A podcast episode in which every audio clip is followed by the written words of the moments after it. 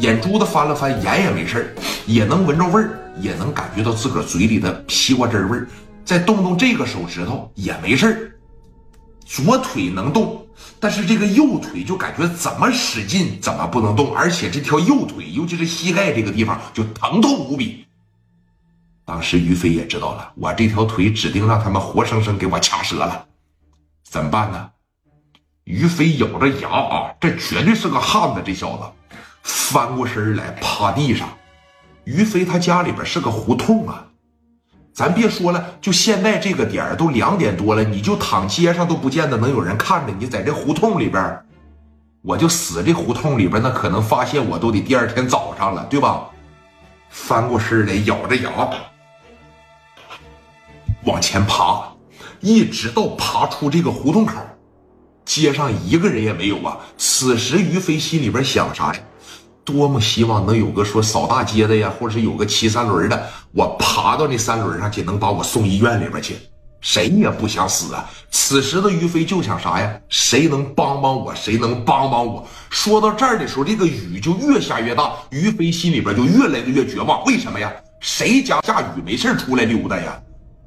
那不下雨不下雪的时候，这个点基本上街上也没人了，那下雨谁还能出来呀？啊，于飞这个大拳头攥着，这个手就朝地下。你想想啊，那么宽广那么长的一个街道，没有一个人呐，心里边在喊谁能帮帮我，谁能救救我，我是于飞呀、啊、那腿让人打断了啊，在街上就一直叫唤。他希望说能通过撕心裂肺的呐喊能引来别人的注意。太绝望了，咱别说于飞是个好人，最起码他对磊哥够用吧？你就是欺负老百姓也好，你就是说没事了，为啥小市场这帮人不救他呀？原来不都是让于飞欺负的吗？朝你们收保护费，对吧？可能说躺这儿的要是聂磊，别人也就救了。嗓子也喊哑了，拳头也锤肿了，没有一个人呐。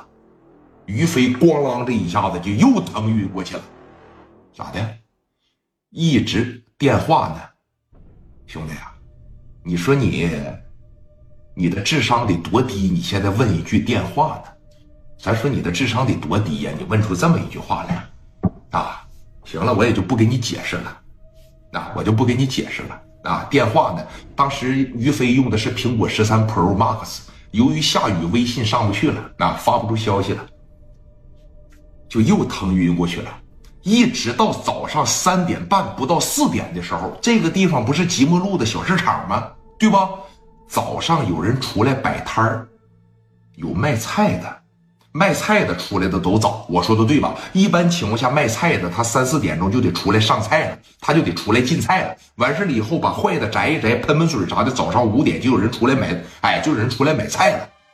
就有这么一个好心人啊，当时吧是刚把菜进来，搬这个三轮子上边往前推的时候，往这一瞅，哎，